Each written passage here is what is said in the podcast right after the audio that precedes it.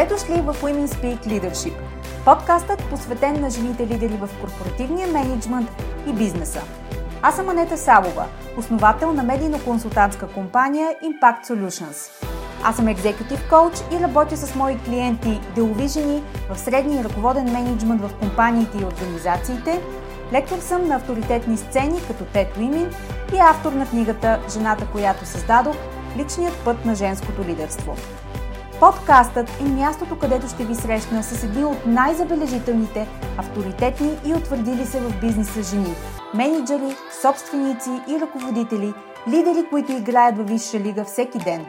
Смислени разговори по актуални теми, поднесени през призмата на личната история и уроците по пътя, споделени с менторска откровеност за вас. Слушайте нашите мастер-класове тук в подкаста и станете част от вътрешния кръг от елитни жени професионалисти и лидери на нашето утре. Женската сила в бизнеса е в лидерството. Така че да започваме!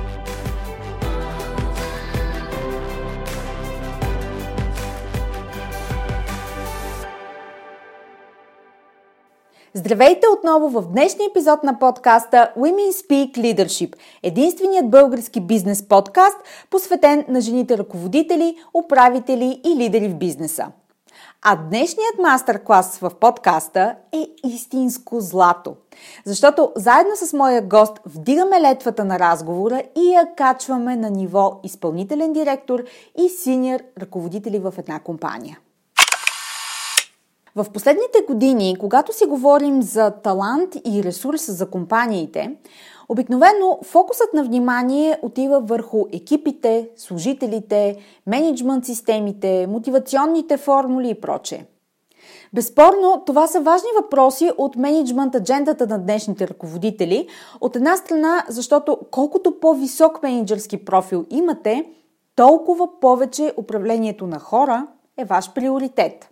От друга страна, острата нужда от добри професионалисти във всички сфери неизбежно насочва диалога в тази посока.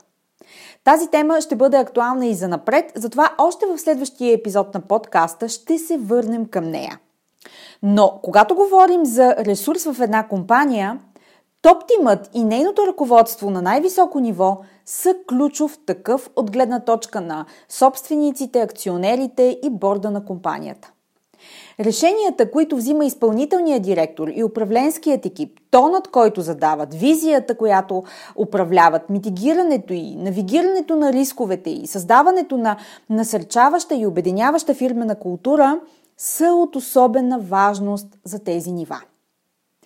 Как мислят ръководителите на управленско ниво? Какво ги вълнува? Каква е, каква е тяхната адженда? С какви проблеми се занимават и как се справят? Това са въпроси, с които работя в индивидуални коучинг сесии с жени лидери на екзекутив ниво. Едва ли ще е изненада да споделя, че обичайно сесиите ни касаят визията им, сценарии пред нея, навигиране на промяната на всичките и нива хора, екипи, цялостна организация и процеси и, да, не на последно място, лична сила, фокус и адаптивност на лидера. Светът, в който хората на високи управленски нива функционират, теоретично е същият, какъвто е и за техните хора, за техните екипи. Но призмата, през която те гледат света, е различна.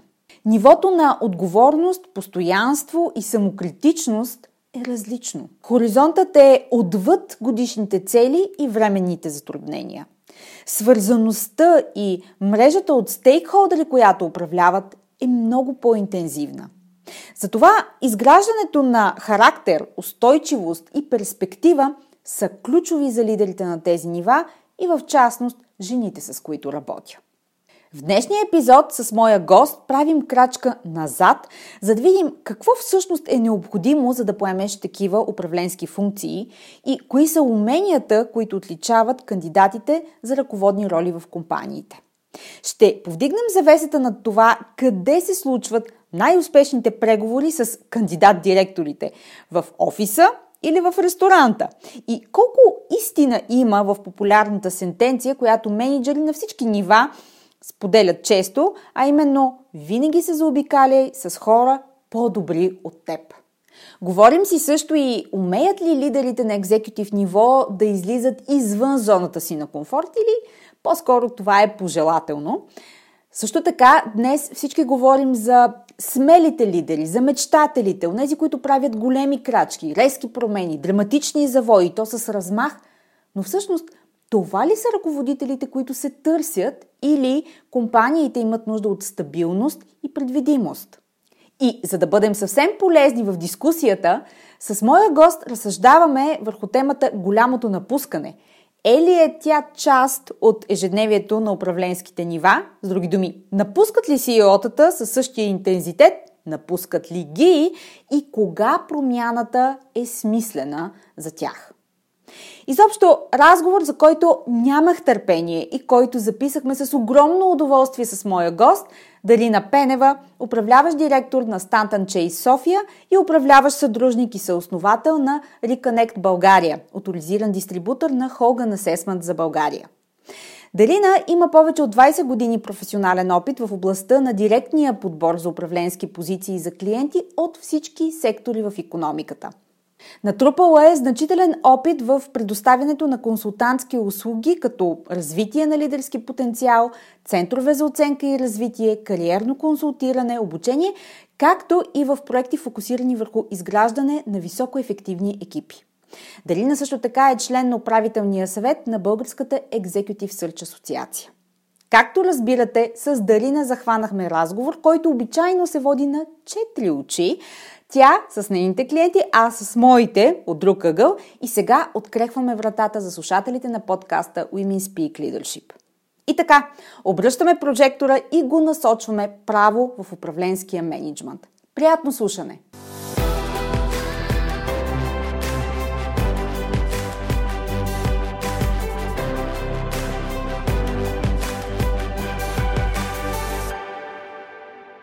Дарина, добре дошла в подкаста, посветен на жените бизнес лидери и менеджери в компаниите в България Women Speak Leadership. Благодаря за поканата. За мен е удоволствие днес да съм с теб и да поговорим.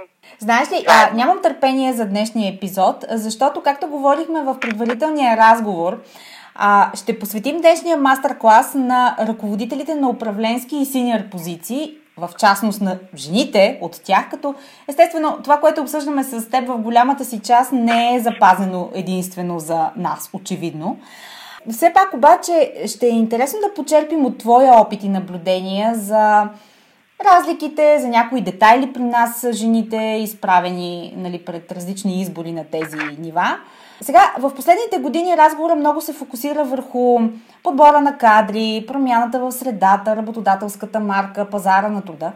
Но аз искам да вдигна малко летвата пред нас и да си поговорим за, с теб за пазара, и тук слагам кавички, нали? пазара на екзекутив ръководители и синьор лидери в България. Сега, за да дам малко контекст, искам да започнем от там, да споделя с теб една статистика. Тя е от преди COVID, но съм убедена, че все още е валидна. През 2017 година PricewaterhouseCoopers прави замерване, че рекрутването на ръководители на ниво изпълнителен директор, които не са добър фит, не са подходящи избори или направо да си го кажем са неуспешен подбор, води до загуба на пазарна стойност на компаниите в Съединените Американски щати в размер на 112 милиарда долара. Естествено, нали, американския пазар не може да бъде съпоставен с нашия, но кажи ми, моля те, какви са твоите наблюдения? Как компаниите, които търсят а, високи ръководни кадри, филтрират своите изисквания към тях, за да достигнат в крайна сметка до правилния кандидат, тъй като очевидно грешките струват скъпо. Вие ли им помагате, консултирате ли ги, напътствате ли ги, те ли си знаят и изграждат обща стратегия с вас? Въобще как се случва този процес? Открехни малко завесата трябва да призная, че това, което сподели и ти е съвсем в правилната посока. Е, загубите от един грешен избор на висока менеджерска позиция могат да достигнат от 12 до 24 месечни заплати, в зависимост от нивото на позицията, спецификите на самия бизнес и мащаба му. Тук трябва да добавим и тези загуби, които директно не могат да се устойностят. Какво има предвид? Това е демотивацията в екипите, евентуална загуба на клиенти, понижаване на качеството на работа, претовареност, ако на колегите, които поемат активно функциите, репутационния риск, не на последно място и това допълнително време за подбор, за да се намери новия човек и изобщо много други фактори, които дори не са и на повърхността. Затова по отношение на това един подбор да бъде успешен, от самото начало най-важно да има ясните критерии и изисквания от страна на работодателя. Когато ние сме консултант на фирмите, за нас водещото е да изградим доверие още преди да започнем работа по конкретния подбор. Да, всяка компания има предварително заложени изисквания към кандидатите, които са на база на опит, на база на ситуацията, в която са те, но в разговорите с нас обикновено изваждаме и такива допълнителни фактори, които са много важни за успеха. Това са бизнес приоритетите на компанията, през какъв период тя преминава, а, какви са ключовите личностни и менеджерски компетенции, които човека трябва да носи, измерителите на успеха, както за самата роля, така и за отдела, който ще оглави или за цялата компания. Ако има лимитиращи фактори в средата, която, които могат да бъдат от страна на работодателя или някакъв вид специфики, също е добре да знаем. Културата и динамиката на компанията също са едни от ключовите фактори.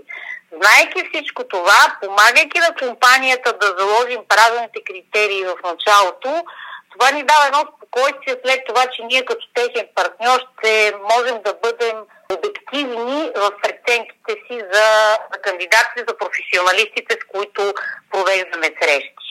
Добре, а от всички интервюта и срещи, които си провела, Кои са решаващите качества, които наделяват в избора на даден кандидат на тези нива? Въобще, а, ако има някаква формула, ти сега ще ми кажеш, че няма, но аз ще те притисна и въпреки това, можеш ли да отсееш кои са тези качества, които са ключови и които в крайна сметка изграждат един много силен профил на кандидат с управленски функции, за управленска позиция?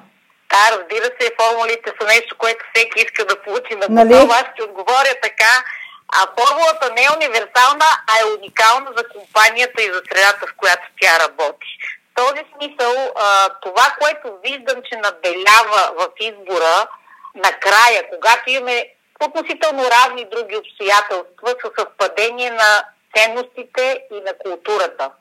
Защо? Защото именно споделените ценности са това, което катализира успеха и прави дългосрочното взаимодействие ефективно, успешно и удовлетворяващо за двете страни.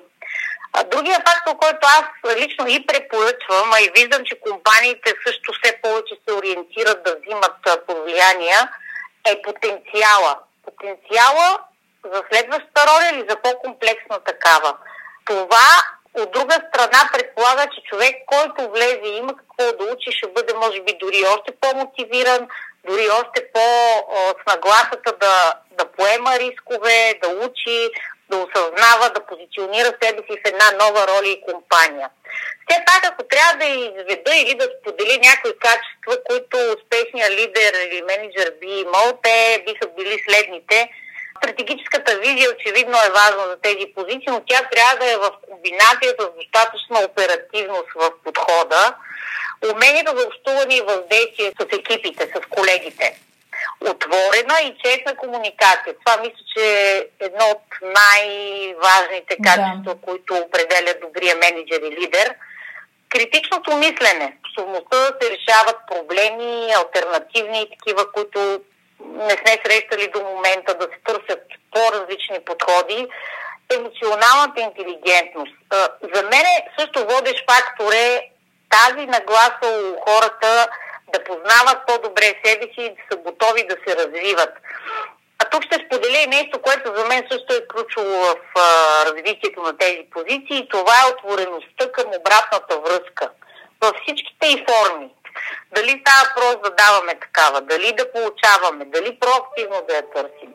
Ето, тук ма, даже мога да ти споделя един пример от а, мой контакт, среща да. с професионалист. Той каза следното. За мен всяка една обратна връзка е подарък. Без значение дали е позитивна или е критична към работата ми.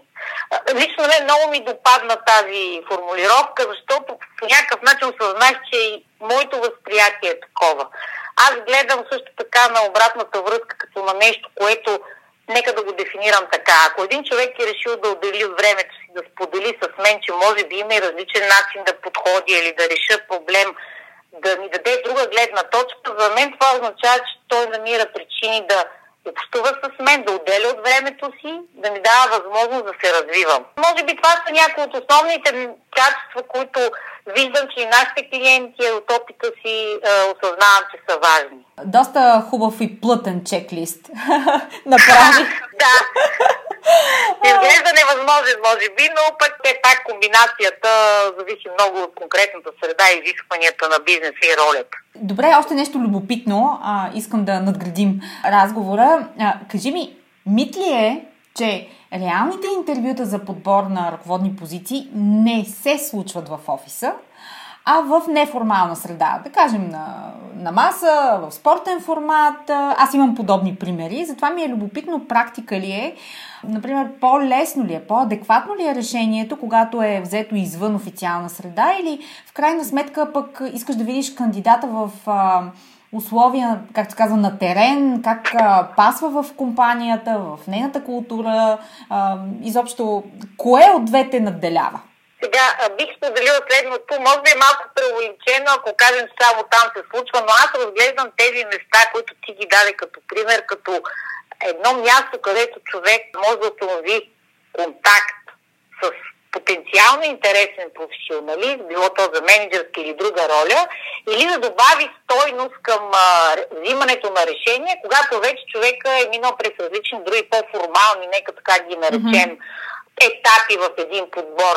Но трябва да ти кажа, че в дългия ми опит съм виждала доста така альтернативни примери за по-нестандартни техники. Например, отворен обяд, на който предварително се знае, че няма да си говори нито дума за бизнес, единствено да. и само обща дискусия, човешка ценности, интереси и всичко останало. Посещение на фирмено събитие като гост, потенциален кандидат, да се види как се вписва там, как се чувства, визита, примерно в търговски обект, в който да дадат някакво мнение, да дадат препоръка през призмата на клиент-посетител и то максимално отворено, без предварително зададен сценарий, какво да се гледа, на какво да се обърне внимание. Всичко това добавя стойност в избора. Но, но трябва да призная, че аз съм била в ситуация и пак мога да споделя пример от моя опит, по-скоро от страната на посредник, нали, консултант, който е нет а, имахме преди години един проект, много беше зациклил, не можем да стигнем нали, до финализирането му. И аз, бидейки на едно бизнес събитие, на което презентираха хора от различни индустрии, различни фактори. В един от хората, които представяше своята си компания, някои от решенията и продукти, аз виждайки го и си казвам, че това е един потенциален човек, който със сигурност за конкретния подбор би бил интересен. Разбира се, направихме следващите етапи, мина си през целия процес и в крайна сметка това беше нашия избран кандидат, човека, който влезе в организацията на клиента. Така че, действително, добри потенциални кандидати могат да срещнат в най-различна среда, но едва ли решенията се взимат единствено и само на база на такъв тип неформален разговор. По-скоро това е една допълваща картината ситуация, начин на общуване и така нататък. Много ми харесва това, което сподели и предполагам, че сега тук може би малко ще се изхвърля в тази си прогноза, но а, тъй като нали, все повече се говори за автоматизиране на процесите по подбор, струва ми се, че включително когато говорим за синьор позиции, там където човешките умения, комуникацията с хора, решаването на такива проблеми, които включват а, човешки отношения е много важно, което винаги включва синьор позиции, все още човешкият елемент и начин на, свързване а, между хората трудно би бил заменен от а, изкуствен интелект, например. Разбираш ме какво имам предвид, нали? Абсолютно, абсолютно те разбирам и това е и моето виждане. Да, нашата професия и средата за работа се променя. Има много инструменти, които помагат, но действително това управление на взаимоотношения, мотивацията, тази енергия, този план, тази страст, която може да видиш у един човек, тя може наистина да си проличи в един контакт а, на живо. Mm-hmm. Тази понякога и виртуалните срещи не дават пълнотата на това нещо. Присъствието на хората, умението нали, да въздействат, всичко това са фактори, които а, са жив контакт. А, и тук ще цитирам, няма да мога да кажа, чия е тази мисъл, но аз лично съм видяла, че тя работи, че всъщност успеха ни като професионалисти в 85% зависи от начина да се свързваме с другите, да общуваме, да, да правим а, връзки, да изграждаме взаимоотношения и 15% са чисти тези функционално-технически умения, защото те се учат, защото с отиването на по-високите нива в организацията фокуса много повече пада на бизнес и people management взаимодействието и компетенции, отколкото на това конкретно познание в тяхната област. Така е, абсолютно. Добре, искам сега да си поговорим малко за самите умения на високо ниво лидерите на практика. Сега, много често, кога, когато говорим за съвременни лидери, много от тях споделят, че едно от най-добрите лидерски решения, които взимат в ежедневието си и са взимали, е да се обградят с силен екип от хора, които са по-добри от тях. Сега, поправи ме ако греша. По мои наблюдения, това все още е пожелателно и не е така повсеместно. Кажи ми, моля те, променя ли се културата, така наречената CEO култура? Осмеляват ли се ръководителите да гласуват доверие на хора, които не са като тях най-общо казано. Независимо дали говорим за това да са по-добри от тях или да са различни от тях, защото нали, да управляваш хора, както стана ясно, е едно от ключовите е, умения и функции на лидерите, но задача с повишена трудност е да управляваш по-добри таланти от себе си и различни при това. Това е много актуална тема, трябва да призная и в опита си съм контактувала и с двата профила, да кажем CEO-та, които трябва да изградят екипите под себе си.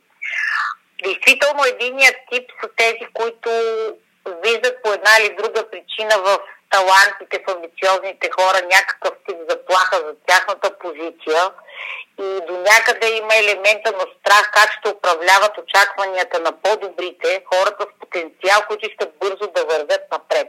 Това предполага, че в взимането на решение те избягват да поемат риск по отношение на това да привлекат по-талантливи, по-амбициозни хора. Какво може да се случи тук в краткосрочен и средносрочен план? да се окаже, че те нямат достатъчно самисленици да развият компанията, да я водат там, където биха искали да стигнат. За обратния полюс, другата категория, това са CEO-та, които много добре познават себе си, имат повереността в това, че могат. И за тях дори е въпрос на чест и желание да изберат най-добрите в конкретната област, тъй като търсят синергията и допълването те са готови нали, да приемат и това предизвикателство, да работят с а, таланти, които понякога е трудно да бъдат управлявани. Права си, че все още има елемента на пожелателност. Аз съм била свидетел също в моята работа, когато от двама финалисти очевидно имаме човек, който е с едната категория талант, потенциал, готов да се развива, но в крайна сметка решението е в полза на другата кандидатура, която да кажем, че е окей като качество, mm-hmm. като опити, но може би по-лесно за управление. Mm-hmm. Трябва да, да кажа, че понякога това ме е изненадвало, но в крайна сметка клиента е този, който може да вземе това решение. Ако обаче една компания иска бързо да върви напред и да, да използва потенциала на пазара, със сигурност би трябвало да се стреми да привлича тези таланти и да, да изгради механизъм, по който те да са част от екипа и да им помогнат в това да се справят успешно и да са по-добри от конкуренцията. Аз това, което чух от теб, което каза и което мисля, че е много важно да го отбележа, затова ще поставя акцент, е, че самите ръководители, които взимат решение на тези нива, неизбежно трябва да работят със себе си. Нали, със своите страхове, своите слепи петна, своята нужда да отработят собствени а, вътрешни несигурности най-малкото, а, за да преценят а, добре каква е тяхната визия за компанията, защото очевидно нали, на тези нива визията е, е много важна и тя движи напред а, целият бизнес, цялата компания. Да. Така че това, това е много, много важно. Това... Абсолютно и това е всъщност фактор за успеха личния и на компанията. Така е, да. Когато един ръководител изгражда своя екип, как мислиш, кое е най-трудното решение? в смисъл да си поговорим сега за трудните решения. Кое е най-трудното в това да изградиш един силен, да кажем на екзекутив ниво екип, защото и там в крайна сметка влизат хора, участват хора с а, своите несигурности или слаби страни, или пък емо, емоционалности. Имала ли си спорове на тези нива за, да кажем, метриките, които трябва да на които трябва да отговарят кандидатите, влизащи в а, този екип. Въобще, кое им е трудно на изграждащите силни екипи? Като че най-трудното решение е дали това е правилният човек за организацията и дали ще остане дълго. Тоест, това са обикновено mm-hmm. всеки, който трябва да вземе решение, това е трудността, пред която се изправя. А, или да не прелива практики от други държави, говоря най-вече за чужди компании, когато сме работили да. с тях в България, които може да се окаже, че не работят. А тук си мисля, дай се сетих сега за един пример с наш клиент, който такъв, такива случаи сме имали, между другото, с предимно с а, взимащи решения, които не работят постоянно в България, а са на регионални позиции и имат а, под себе си различни пазари. И много често имат очакванията, че това, което работи в Польша или Румъния, работи в България. Mm-hmm, Истината да. че това не винаги е така. А, имахме такъв, даже би го нарекла спор, който в един момент направи подбора доста дълъг, тъй като клиентът имаше така а, други пазари, че хора от фармацевтичната индустрия ще проявят а, интерес към позиции в агробизнеса. Нали, ние се опитахме mm-hmm. да обясним, че в спецификата на България ставаше въпрос за средна, средна менеджерска роля, че в спецификата на българския пазар това е почти невъзможно, като ги насочихме, че има други бизнеси с сходен модел на техния, където много по-лесно този опит може да се релира в тяхната среда. Разбира се, това трябваше някакси да го докажем през практиката. В крайна сметка това, което давахме като альтернативи, беше прието от тях но пък удължи много дълго процеса, защото създаде известно напрежение. Нали, те от самото начало настояваха на тази си идея, че трябва да се търси в индустрии, в които ние на база опита си тук знаехме, че това не е много реалистично. Но крайна сметка всичко завърши успешно. Наложи се обаче да работим доста по-дълго с, с този клиент. И другия случай, другото важно нещо, което, понеже да се върна към началото на въпроса ти, когато се изгражда менеджерски екип, дали тези хора ще могат добре да работят заедно, дали те ще могат, когато трябва да взимат решение на ниво компания, да имат тази хем конфронтация в добрия смисъл на думата, конфронтация на идеи, защита на различни визии, в същото време без това да прераства нали, в конфликти, които са базирани на личностна база. Това са другите предизвикателства, защото повечето CEO-та те искат кохерентност в техните екипи, искат хора, които добре ще могат да, разглед, да работят заедно и да виждат една и съща ситуация от различните ягли. Това разнообразие в екипа, което може да им помогне действително за всяка една ситуация да имат различната гледна точка на хората. Тук ключовите фактори са личностните качества и ценностите, за да се изгради тази кохерентна среда, която действително да хем хората да се предизвикват едни други в а, степента на идеи, хем в същото време да работят заедно като екип, като хора, които са в една лодка и трябва да я придвижат бързо и успешно и ефикасно в посоката, в която се движи тя. Да, и гръбът заедно. Определено трудна задача, но не непостижима. А, нали така? Uh-huh. Да, има си техники, метрики, тестове, прецизиране на персонажите, хора, начини, по които това да бъде постигнато. Пък и разбира се, кажи ми дали е така, но смятам, че визията на а, ръководителя на CEO ниво, визията му за ценностите, за модела, за целите на компанията са ключови в комуникацията на това какви лидери под себе си иска той. Абсолютно и всъщност това са и посланията, които се дават и надолу в организацията, какво се цени, какво не се приема и не се толерира в една организация, да. каква култура, какъв, каква нагласа се търси у хората, така че да бъде да, да се работи упорито, в същото време да има и това удоволствие, ако щеше забавление, когато има успех, когато нещо се случи добре, да, да бъде удовлетворяващо за всички. И тук само може би една ветка мога да направя, че през инструменти, които ползваме ние в подбора, а и за личностно развитие, много от компаниите, особено в днешните времена, свързани с covid и това, че сме доста дистанцирани, ползват и такъв тип решение, което се нарича Team Effectiveness, нали, ефективна да. работа в екип на база на динамиката, която се създава според личностните качества, силни страни, рискови фактори, контрапродуктивни поведения под стрес, които могат да водят екипа напред, но могат понякога да разклатят лодката, в която са всички тези хора и всъщност виждаме, че това е много така добър инструмент, който помага на компаниите да работят с екипите си. Mm-hmm, да, добро решение. Добре, понеже си говорим за водителите на синьор позиции, факт е, през последните две години всичко се а, промени. Наблюдаваме доста динамичен а, пазар, а, напускане на много хора, дали, което стана дори известен феномен вече е, за който се говори, търсене на нови, въобще доста динамичен пазар. Искам да те попитам, са ли управленските кадри част от този процес или нуждата от стабилност, надежност и предвидимост на тези нива е водеща за компаниите, пък и разбира се за самите хора, за самите лидери?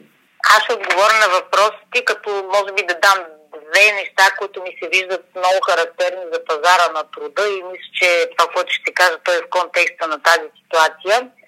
В момента на всички нива на организациите, когато трябва да привличат или задържат хора, има два, два фактора.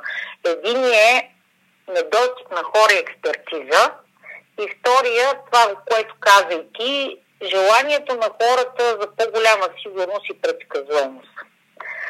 Всичко това кара работодателите да са много изобретателни в това как да задържат от една страна ключовите си хора и как да привличат професионалисти. В този сегмент, в който ние работим среден и виш менеджмент, нали, това са позициите, за които най-често ни а, mm-hmm. възлагат а, кампании за подбор, не да кажа, че наблюдаваме следните тенденции в тези две години. Когато има много добра компания като перспективи и добра позиция в контекста на личния кариерен план на човека, той е отворен да разглежда и да влезе по-осъзнателно в един такъв процес на подбор. Когато обаче тази възможност изглежда доста сходна на това, което има в момента, виждаме, че повечето хора предпочитат да се въздържат и да запазят сигурността. Как, какво по-простичко казано означава това? Че има по-малко заинтересовани кандидати на менеджерски нива да правят промяна и сигурността също в тези времена се оказа още по-важен фактор за тях. Смея да кажа, че тези наблюдения не са само за българския пазар. Аз съм в така доста активен контакт, с колегите ми от други офиси. Те споделят същите, същите тенденции. Mm-hmm. Тоест, тази нужда от стабилност, малко повече предсказуемост сигурност са нещо, което а, кара хората да се чувстват по-спокойни, може би по-пълноценни в момента. А пък работодателите да бъдат много по-изобретателни, както казах, в това как да задържат, какви допълнителни неща да осигуряват на хората, така че да се грижат за тяхното добруване във всички аспекти и за това на семействата. Така че това е призмата, която аз виждам в момента и вярвам, може би, че тази година ще мине под подобно мото или подобен mm-hmm. начин на движение на пазара на труда. Да. Освен това, а, понеже си говорим с теб а, точно м- по този въпрос, а, нали, сега тук много се говори за управление на промяната, напускането на хората, търсенето на най-добрите а, хора, включително и на ръководни позиции някак си като че ли отдаваме по-голямо значение на приемането на промяната, включително и много активното движение на пазара, отколкото на нуждата да има стабилност. Да не забравяме, че на високи ръководни позиции възможността човека да е предвидим, да е здраво стъпил на земята, да е стабилен, от гледна точка на, да кажем, собствениците на компанията или на, на акционерите, ако е публична компания, всъщност е много важно нещо. Да. нали? Така че, а, наистина, е така важна амагама от двете неща търсим винаги. И мисля, че, както винаги, истината е някъде по средата. Ами виж, колкото по-високо човек е в една организация, толкова повече трябва да има толерантност към риски, към несигурност. Да, така е. То всъщност това са хората, които трябва да изпреварват събитията. Те трябва да виждат малко по-далеч в бъдещето какво предстои и да могат да направят така с стъпки и планове, разбира се, ако става въпроси с собственици или с глобалните компании, така че да подсигурят по-висока стабилност и сигурност за хората надолу в организацията. Така че средата кара и нас да възпитаваме някои допълнителни качества, да сме по-толерантни към промяната, да приемем промяната като нещо нормално и всъщност да вярваме, че можем да влияем на събитията. Така е, да. В началото си говорихме за теб, с теб, като обсъждаме кога, е, кога и къде е най-добре да срещнем най-добрия кандидат за нуждата от човешко свързване, човешко общуване. И един от а, трендовете, които се подчертават като трендове на бъдещето, а, е така наречената рехуманизация в бизнеса, което, а, честно казано, е един много сложен начин да се назове да. нещо много просто. Именно нуждата от а, изграждане на човешки взаимоотношения, свързаност, доверие, креативност. Сега искам да те попитам, значи простият начин да те попитам е умеят ли ръководителите на, на високи, на управленски позиции да бъдат човеци? Но по-дългата форма на моя въпрос е умеят ли да са креативни, умеят ли да общуват а, открито, умеят ли да поемат отговорност или предпочитат да я прехвърлят, умеят ли да толерират а, дискомфорта си. Ето тези неща, които всъщност са доста човешки. Та, умеят ли си йотата да бъдат хора? Взаимоотношенията тия докосно, за мен това е темата на бъдещето. Защото да сме в отчуждаващия свят и всъщност един лидер, който иска да достигне до хората, хен трябва да има тая харизма като лидер и хен да е един от тях. Тоест, това, което аз виждам в организациите, че все повече стимулират хората, някого и носят и отвътре, може би се правят нещата, но пък в големите компании е, като модели на общуване, CEO-тата да слизат на, да са все по-достъпни и да слизат все по-надолу в организацията, когато трябва да общуват с хората. Да. Аз не знам дали си прави впечатление, но през последните години дори дрес кода, извинявам се за чуждицата, е по-различен от това, което беше преди много години, нали, да. стрикли бизнес. Сега нещата са много по-разчупени. Аз смятам, че без някой да го е дефинирал по този начин, но това е част от тази достъпност и повече близост, да си, когато си в завода, да бъдеш, да общуваш като равен с равен. Ако ти си отишъл, нали, в цеха, в място, където се произвежда продукта, да няма тая бариера и граница в общуване, която е през тежкия офис и един човек, който е цял ден до машините. Смятам, че тези хора, лидери, които го осъзнават и виждам, че правят стъпки в тази посока, те имат повече инструменти да минат през кризата без да загубят хора и да минат успешно през тези трудни времена. И ще ти кажа защо е моята трактовка на това. Ние хората сме така устроени, че търсим одобрение, търсим едно искрено внимание, уважение, доверие. Когато го получим, се чувстваме приети, признати, искаме да даваме повече и можем да направим чудеса. И то само покрай един разговор, ако ще е дори с човек, който искрено идва при теб от позицията си на виш менеджер. Ако обаче това не се случи, то тогава ние търсим компенсаторни механизми. Да. Много често това са изисквания за по-голяма заплата, за някакъв вид бон, за някаква придобивка, която дори няма да ползваме, но тя ни компенсира липсото на другото.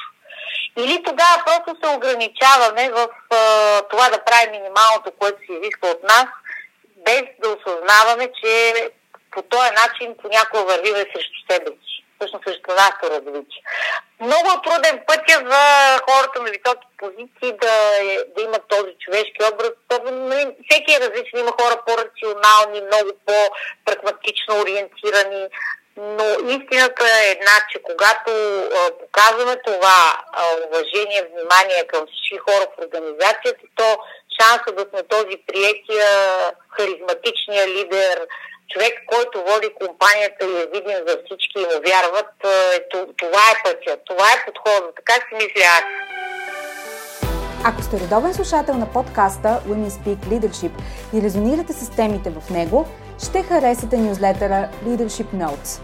Ако не сте абонирани за него, силно препоръчвам да го направите на линка в бележките към подкаста.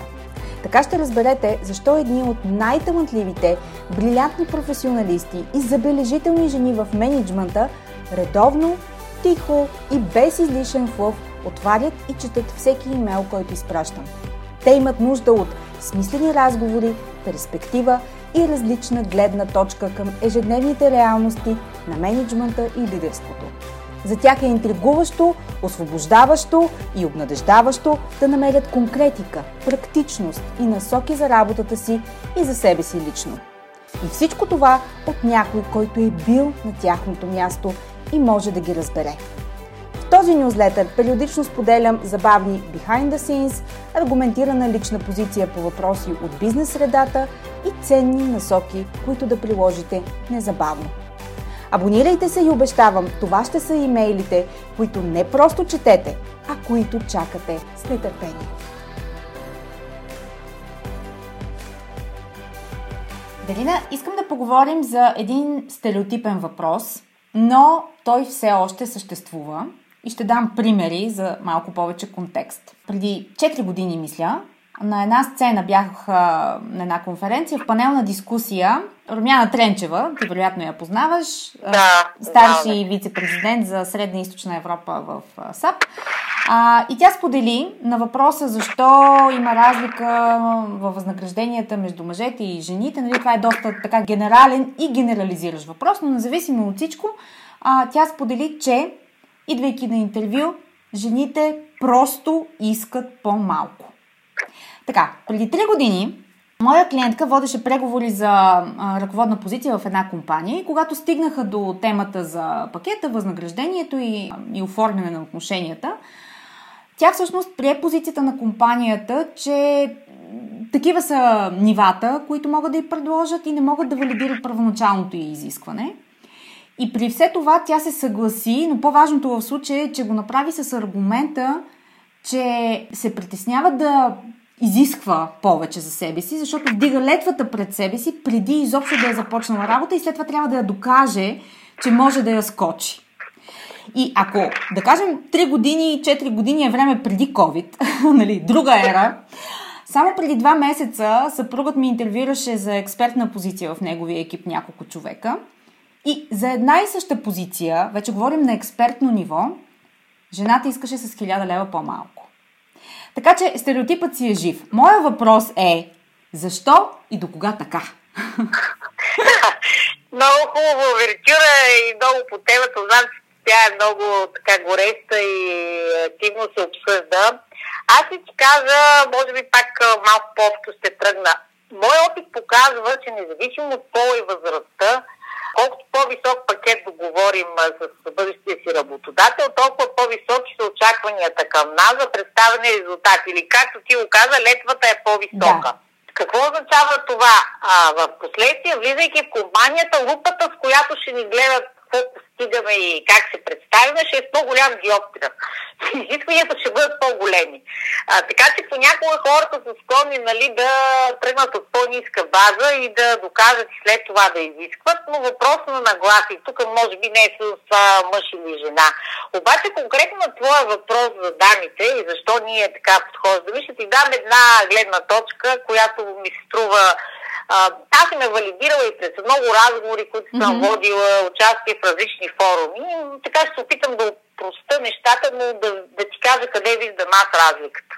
Кога, ние жените, когато четем изискванията за някаква конкретна роля, обикновено се вглеждаме в това, което не сме правили и го считаме за сериозен минус в нашата кандидатура. Нали, защото то винаги има един идеален профил, ние виждаме какво покриваме, какво не покриваме. Ние някакси сме склонни да се вгледаме там, където може би нямаме достатъчно да. опит, не сме уверени.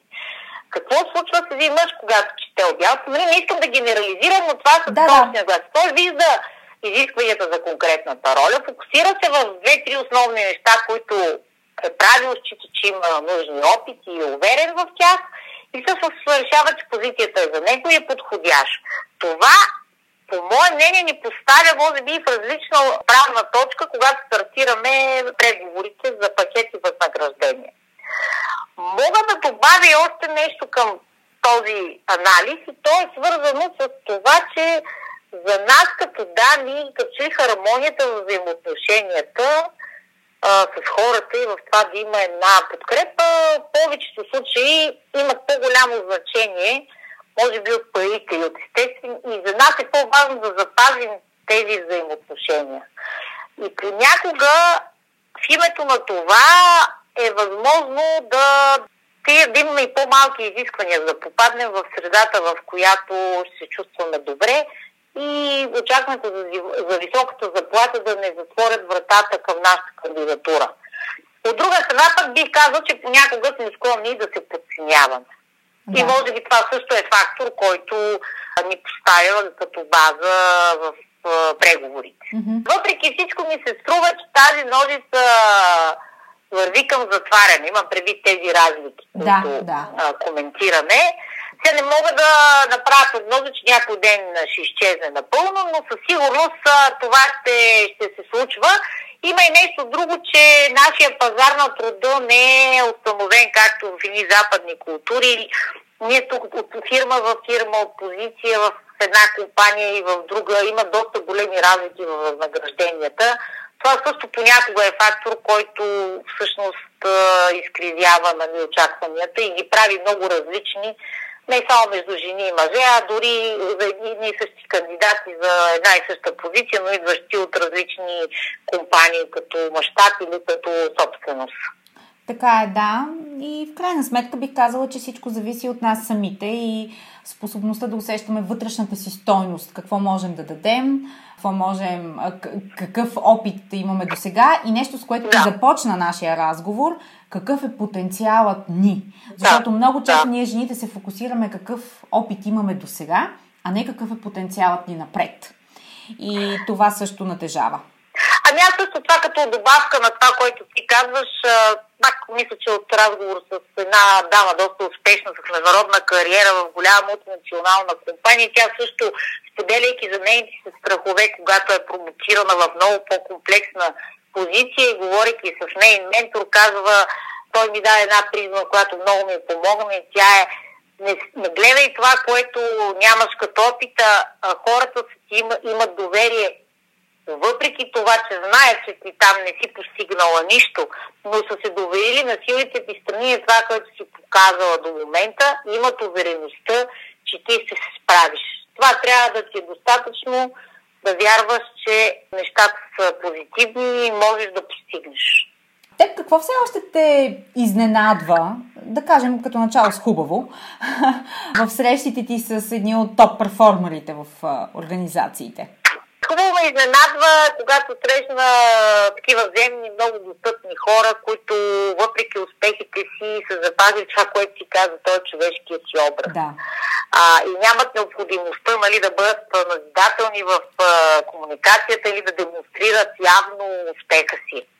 А, обикновено това е много добре, защото диалогът с такива хора е много лесен, а, можеш да научиш много от тях готови са да се изслушат в това, което споделяш, да. може да има друга визия, но а, това е което ми изненадва приятно, че има, има такива хора и това много ме радва, защото това показва, че те са осъзнати, че а, всъщност там, където са заради човешките си качества. Добре, за да има баланс. Какво те изненадва да. с лошо? Ами, това, което а, с лошо не знам, но ми е предизвикателно да кажем понякога да. да общувам, когато някак си този успех премине границата на асертивност, настойчивост и се превърне в някаква нотка на арогантност и свръхувереност, доминираща и нежеланието да се как да да се вслушат в альтернативи. За мен такива срещи са предизвикателство, защото съм имал случаи, когато такъв разговор аз почти не, не, не можеш дори да изложиш позицията в началото, която имаш. Аз, разбира се, на база и на опита и може би и моята личност, успявам търпеливо, нали, с аргументи и с правилните сигнали да вляза в това на разговора и да постигна така, че да ме чуят, но това, което понякога неприятно ме изненадва е, когато хората а, за успехите си говорят в първо лице единствено число, без да отдадат да. А, необходимото на екипите. Все още ги има, нали, тези хора? Ами, за съжаление, има, стават все по-малко, може би, отколкото преди съм наблюдавала, защото пък има и другата крайност, нали, много пъти пък всичко се... Размива. Ние, не, ние не сме свикнали да говорим за успехите си. Може би това е като нация и като хора. Като че не ни е удобно, по-трудно разказваме за тях. Но пък всеки си има негови успехи в някаква посока би могъл да сподели, без да изглежда твърде така егоистично и нарцистично, за това, че наистина нещо счита за успех, който е постигнал. Да. Добрият пример винаги мотивира, така че мисля, че нещата вървят добре в тази посока. Теб какво те зарежда в ежедневието ти? Защото това е, така, ако правилно съм усетила, ежедневие на високи обороти, с хора, които са най-добрите в а, сферите си. Как успяваш да оперираш на тези нива ежедневно? Какво те захранва? Ако има формула също, би... нали знаеш, записваме си. Да, може би първата, първата неща, които каза, ги разпознах в себе си. Точно това, което ме зарежда и обогатява общуването именно с тези много различни интересни хора. Защото аз от всяка една среща, която имам, независимо от това дали човек с много по-малко опит с мен или с много по-задълбочен, аз мога да науча и да си взема нещо. А, и винаги съм подходила по този начин с откритостта, че можеш да учиш от всеки и навсякъде. Другото, което ме зарежда е семейството, приятелите. Някакво прозрение, което мога да получа за иновация, за нова идея, за някакъв различен подход. Примерно, докато сърфирам в интернет, гледам телевизия или съм на разговор с клиенти, някакви такива проблясъци, които ми дават или друга гледна точка, или нещо ново, за което аз не знам. Зареста много истории на хора от най-различен калибър и различни области, които са се справили с житейски трудности в медии, обаче са запазили човешкото, позитивното и оптимизма в себе си. И а, източник също за мен на, на зареждане с спорта, хубавата музика, един завладяващ филм, въобще неща, които ми носят така добавена стойност. Е, тези човешките неща. Да, абсолютно, абсолютно. Добре, накрая на нашия разговор, ако а, си представиш, че задочно влезеш в а, обувките на ментор на аудиторията, която те слуша, тя е преимуществено жени, но независимо от това, какъв би бил твоя съвет за тези ръководители? И те пак са много човешки неща, за които си мисля. Mm-hmm. Може би ще почна с това, че да благодарят по-често на хората, с които работят и да го правят обаче искрено. Дори най-малката възможност за това, която ми се отвори, да се възползват. Та някакси забравяме да го правим това нещо. Mm-hmm. А пък всъщност то, когато искрено и конкретно и в реалния момент носи много стойност и за нас да го кажем и за хората, които го получават. Също така и препоръчвам да, да могат да дават и да, да, да дават на хората, с които работят някакви предизвикателни и креативни задачи, защото вярвам, че с подобен подход хората изграждат по-висока ангажираност, показват по-висока ангажираност и дигат нивото на доверието.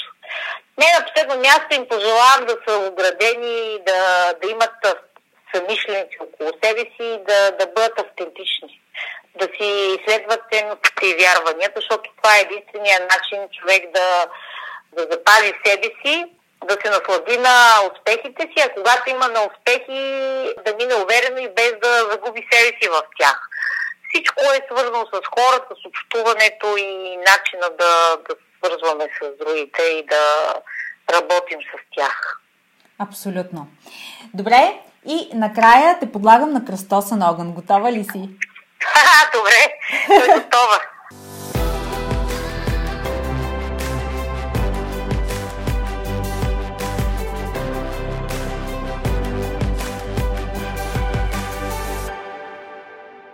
Каква е твоята дума за тази година, 2022? Можеш ли да й сложиш една дума на тази година? Знаеш, това първото, което ми идва сега в главата е пробуждане. Пробуждане? Кажа защо. Mm-hmm. Да, защото очаквам годината да е трудна. Така или иначе, това, което става преди две години във връзка с COVID ситуацията и пандемията, някакси според мен се случи неестествено и нелогично.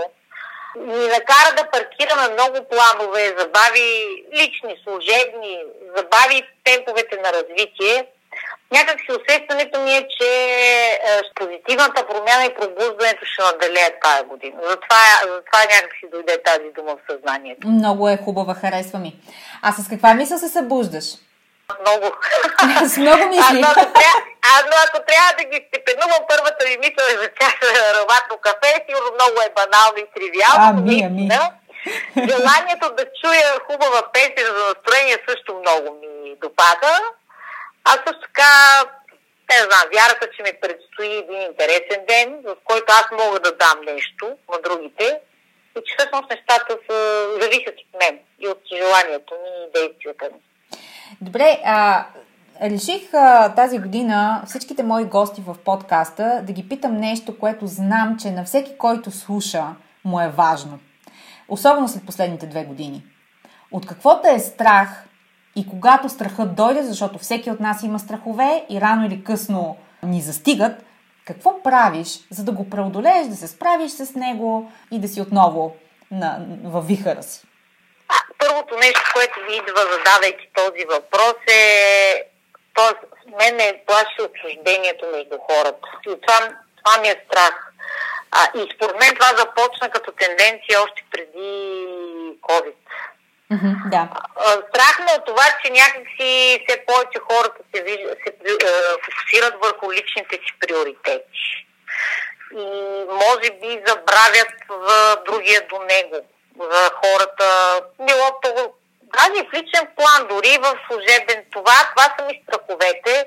Какво се опитвам да правя? Разбира имам и други, но конкретно да. в тоя Опитвам се да, наистина и в работата ми да, да ползваме екипите с колегите, а също така пък понякога и работейки с студенти, с подрастващи, с хора, които са в а, процесите първа да изграждат своите работни навици, да им давам примери за това, че колективната интелигентност, колективната енергия може да постигне много повече от усилията на един човек и човек може и много повече да се зарадва на успеха. А пък когато имам мои си страхове, някога се отдръпвам така от другите и търся среща с природата или понякога коментирам с други хора mm-hmm. и виждам, че страховете ми не са толкова оправдани.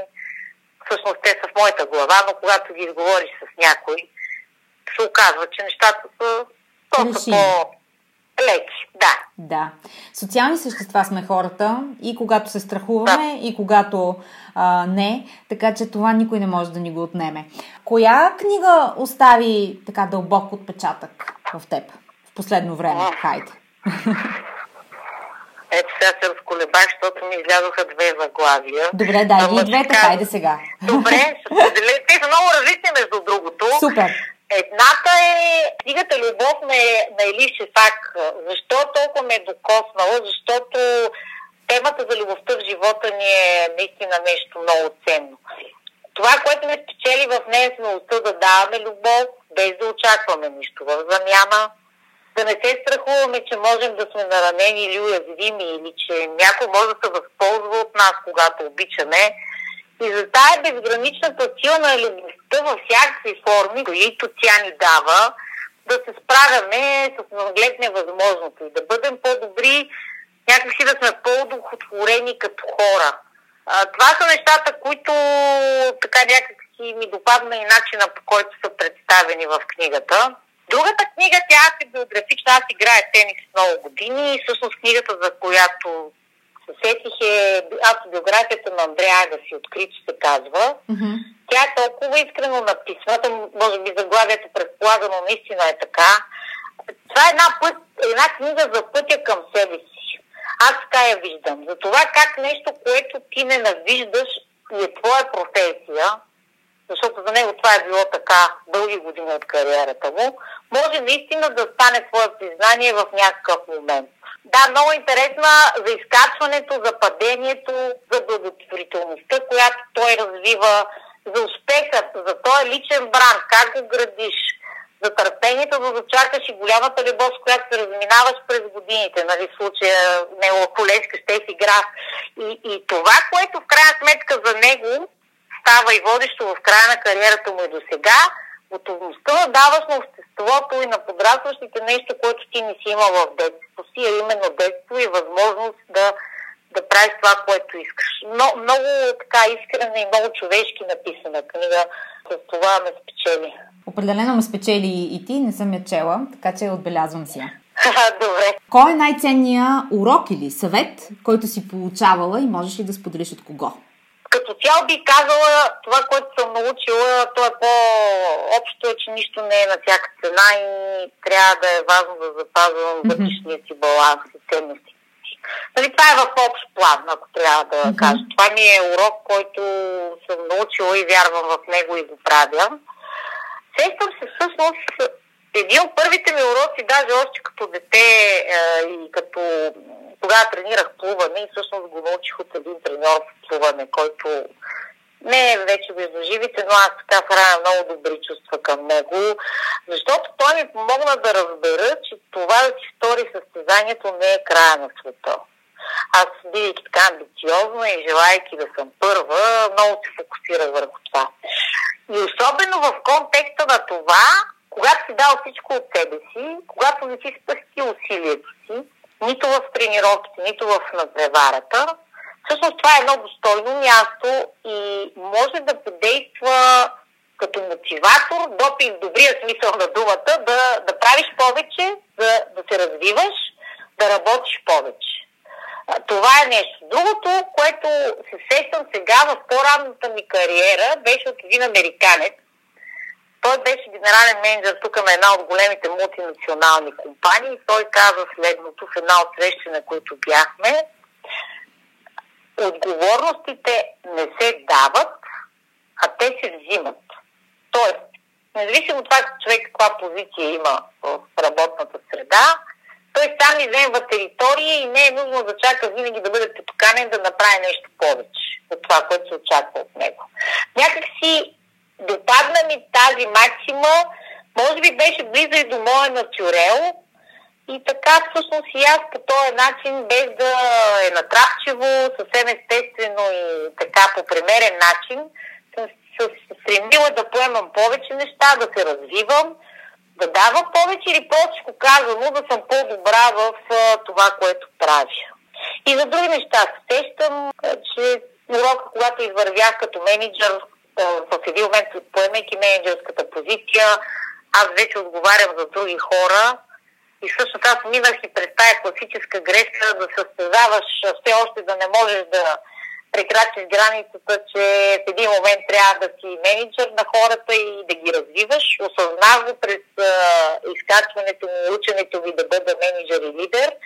Но си признавам, че в началото трябваше да се оттърпя от а, това желание да, да съм добра, да показвам какво мога, всъщност да прехвърля тези си знания и опит върху това да развивам другите и да им помагам те да стават по-добри, което всъщност съзнах, че много ми и допада.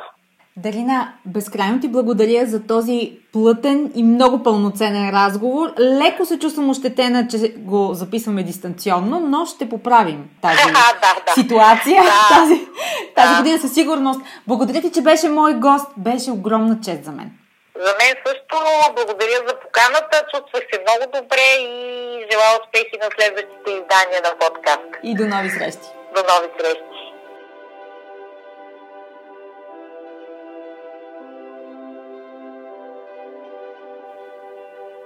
Благодаря ви, че бяхте част от днешния епизод.